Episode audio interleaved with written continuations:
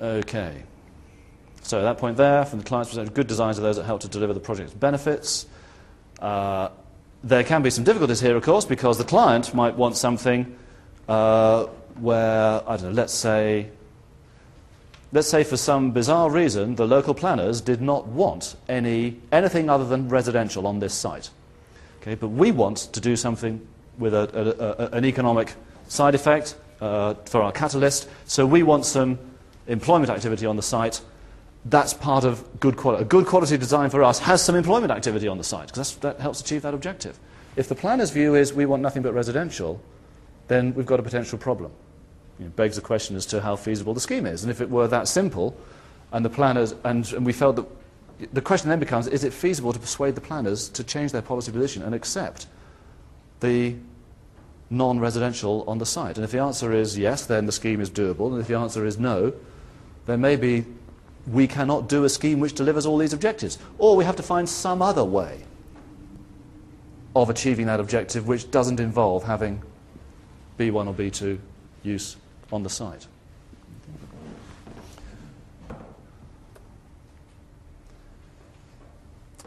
Some other people, some, uh, uh, when we're articulating what we require, what, uh, what good quality looks like, then most of that, as I dare say you've come across, is, is what's called uh, sort of performance related. So, so we, might, we might say uh, we want a design which allows um, easy access to local transport.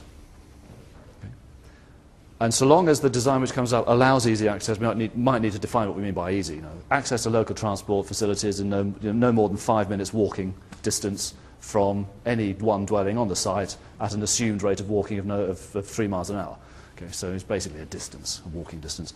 Um, so if we define it like that, uh, then when the designs come in, we can look to see whether it meets the requirements or, or, or whether it doesn't.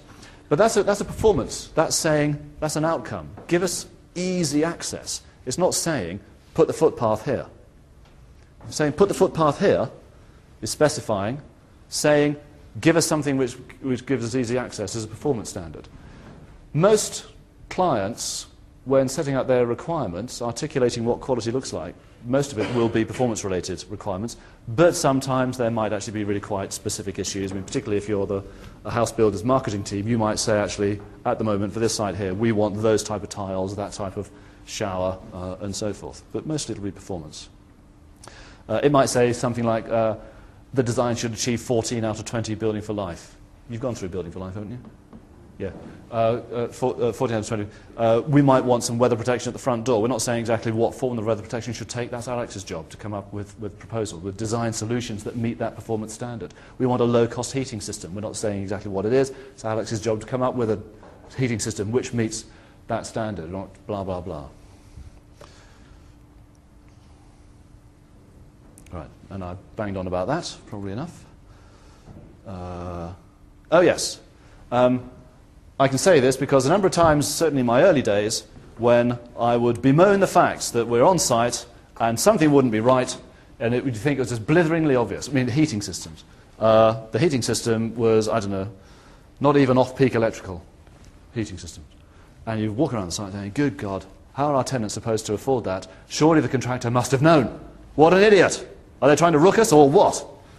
And uh, actually, only after about sort of 10 years of doing this, did it occur to me that contractors, architects, all these people that we recruit to help us deliver the projects, they only know what we tell them.